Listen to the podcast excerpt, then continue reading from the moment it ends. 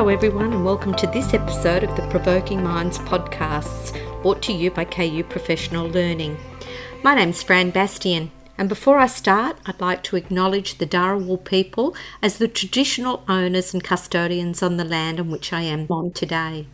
I also acknowledge all those joining us from traditional lands of other Aboriginal and Torres Strait Islander peoples. I am again happy to be joined today by Kelly Slip, Director of KU Isabel Pulsford Preschool. Both of us are delighted to bring to you part two in the series, A Story Worth Telling, written and narrated by Anne Pelo. In the first episode, Anne shared a lively story about cars and kids. The story showcases the interplay of building and sketching and provides a rich example of children at work in designing a stage for collaborative play. In this episode, Anne reflects upon the story using the thinking lens as a protocol for thinking and writing. Here's Anne. So that's the story of my experience with the children. Here are my reflections. I wrote my way into understanding why this experience was for me a story worth telling, and I used the thinking lens as a protocol for my writing. So I'll refer to those questions. First off, the thinking lens asks, What details catch my attention? I really appreciate the way that Eune and Dion and Blair jumped right in with the drawing. They paid close attention to the sketching, making sure that we recorded all the important elements of the roadway as they built it.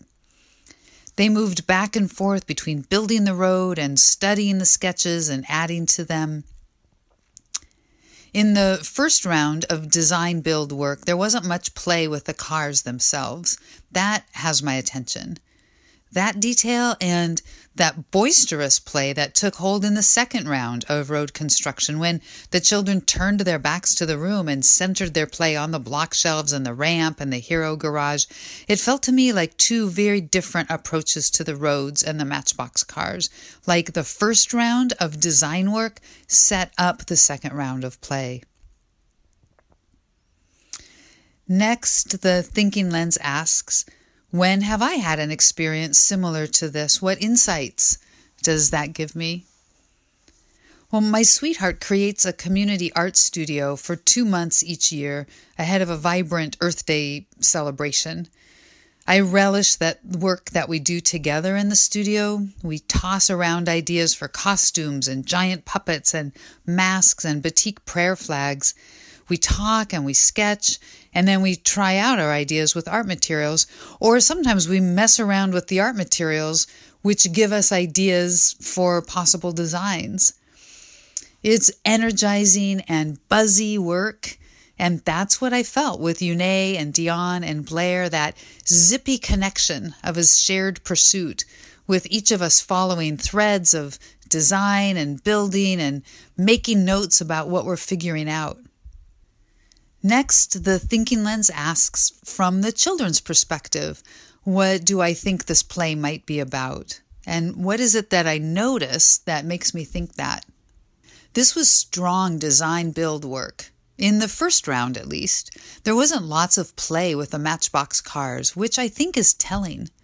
Those cars are wildly enticing with their flashy paint jobs and real metal bodies and doors that open. But Dion and Eune and Blair didn't zoom the cars around. Eune lined the cars up on the road. Dion parked them in the hero garage. Blair opened the doors on the cars and set them out in a parking lot ready for drivers and passengers to jump in. The three children used the cars to enhance this theatrical set piece that they'd created with a road and a bus stop and a parking garage. That's what the work was about, it seems to me designing a stage set, arranging the cars, establishing roads, crafting stoplights and bus stops. And we captured that deliberate work with our sketching, and then our sketching gave rise to more design. So the stage set was brought to life when Winston and his comrades arrived on the scene in that second round of play. They used the cars and the blocks and the drawings to launch themselves into a long stretch of animated play full of slapstick humor and matchbox car stunts and lots of laughter. But that first round, it seemed to me, was about making thinking visible, using blocks and using sketches. It was thinking that inspired drama. Another question from the thinking lens asks what values I have related to this play. I care a lot about adults listening to children's ideas with regard and with humility. And I hope that children feel that regard and humility and that they know their work is central in our adult lives. I value the energy that's created when people bring their ideas to each other. When I told the story of the kids and the cars to Kelly, she said, When our ideas meet, new ideas are born. I love that. What a terrific encapsulation of that zippy energy. The final question from the thinking lens says, What insights does this story give me about my role? Does it leave me with any questions I'd like to explore? I continue to practice the delicate balance between listening and offering. I see you and your work and I celebrate it, and also, I have an idea that I think will be useful for your work. My time with Une, Dion, Blair, and Winston helped me practice that dance. I want to become more and more skillful at offering only what's useful and offering with a light touch and leaving abundant space around my offering for children to make it what they need to be, or to just set it to the side and carry on in the way that serves their pursuits best.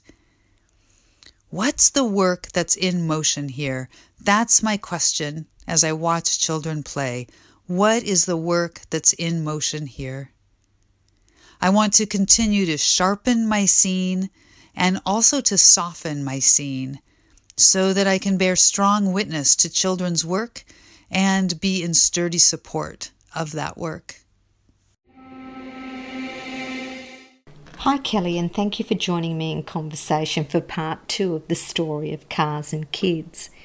In this part, Anne has introduced us to the thinking lens as a protocol for thinking and writing. So, as you listen to her story of the cars and kids, using the thinking lens as a framework, what in particular stands out for you? In the previous podcast, we referred to the ordinariness of this story, how it could be happening any minute of any day in any centre. What's not ordinary, however, is that each time Anne approaches the children, she seems to have the idea front of mind that she's there in service of them. She seems to hold this value so close, and it so obviously guides her very presence, her every move, gesture, and utterance. The thinking lens is a protocol that really has heart at its core, and Anne's philosophy and thinking is steeped in humanity and connectedness, supporting the children's evolution of being as human as possible. The protocol prompts us to know ourselves and reflect on the moment. We've really been trying to develop our skills in this area at KU Isabel Pulsford. We're learning to be open and trying to be courageous and vulnerable to succeed in this part of the thinking lens. Anne talks about the collaborative artwork that she completes with her sweetheart for a couple of months each year. And as a reader or listener, I feel like this has two benefits. Firstly, I feel like I know Anne on a more human level, and secondly, it provides context for why this is important to her. When the thinking lens asks us to notice what is catching our attention, we are called to discover what the work is about here. In this story, the work of the children shifts and develops it starts off being about building and designing and ends up being a stage for the children to play on. It's important for us to ask ourselves What is it about this play that is so captivating to the children? In this story, Anne writes about her value for regard and humility, and she lives these values in her work. Actually, I think it was Anne that said in our conversation when our ideas meet, new ideas are born, but it was something so much more beautiful. Like when your ideas and our ideas meet, it's alchemy. This is the essence of the co construction of knowledge that Anne refers to so frequently in her work. This is the humanness of the learning and the work. Kellyanne speaks directly to the values that she holds related to the play, not staying on safe ground of children's doing and learning. How does this resonate for you? Anne really pushes beyond the observing of children's doing and learning to a place where the teacher's role is dynamic, present, and involved. The thinking lens is a protocol that has heart at its core, and Anne's philosophy is steeped in humanity and connectedness, supporting the children's evolution of being as human as possible. Anne's values about humanity and play amplify the children's learning through their incredible capacity to think critically, create, solve problems, develop, test, and repair their own theories, and make space for ideas, to listen to different perspectives and apply their best thinking. I've heard Anne speak several times about disequilibrium in play and the need for us as educators to pull away from safe ground. Both Elise Schaefer Ivy and Anne Pelo discuss the importance of moving away from this safe ground to a point where children can theorise and test their theories Anne goes on to say that as educators, we need to stay alert and point out the contradictions in the children's play to support their deeper thinking. So that brings us to the dance that Anne refers to the dance between her listening and her offering, and how each play situation allows her the opportunity to practice this. So, what really lands for me is the purposeful way in which Anne presents an offering so lightly that there's abundant space for the children to use that offering in the way that's most useful for them, or even discard it completely to carry on with the play and the work that's most meaningful to them. So, Kelly, how does this speak to the way you now document children's work? The way we document the children's work and their thinking has really completely transformed at KU Isabel Pulsford since our day of learning with Anne. All our educators are developing the skills to write with heart and warmth and purpose. The title of this podcast is the ongoing catalyst for our writing, so that every time we document, we ask ourselves, why is this the story worth telling?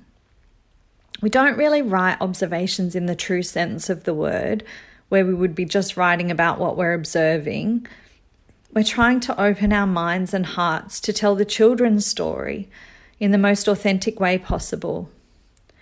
We're learning to write stories that make us question and explore and wonder. As we share these stories with the children, families, and other educators, we're able to question, explore, and wonder together. We're trying to find space to crawl inside the children's perspectives, to really try and connect with them. Our written stories contain photos if that supports the story we want to tell. Our stories almost always document the voices of the children. And the feedback from our families has been phenomenal.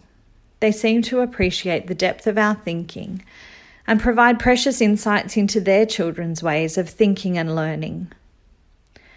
And we're also documenting in a much more collaborative way now. Educators read each other's stories, sharing their insights about the children and their perspectives in terms of their values and experiences. And this is enabling us to build genuine, multifaceted, and holistic perspectives of each child. This road really has not been easy. Changing the way we document children's work has been a massive challenge and a huge shift in our practice. We've acknowledged as individuals and as a team that it's really hard to do, and we continually support and encourage each other's efforts. But what we go back to, time and time again, and what guides us continually, is the thinking lens, which inspires us to keep practicing, keep wondering, and keep being in service to our children. Thank you to both Anne Pelo and Kelly Slip for being on the show. Today we look specifically at the thinking lens as a protocol for thinking and writing. This opportunity with Anne has gifted us much to think about as we consider new approaches to pedagogical documentation and the intent we have to tell the stories worth telling. I do hope you can join us for the next episode of A Story Worth Telling with Anne Pelo and Kelly Slip as they continue to offer rich insights into children's work and give us pause to consider is this a story worth telling?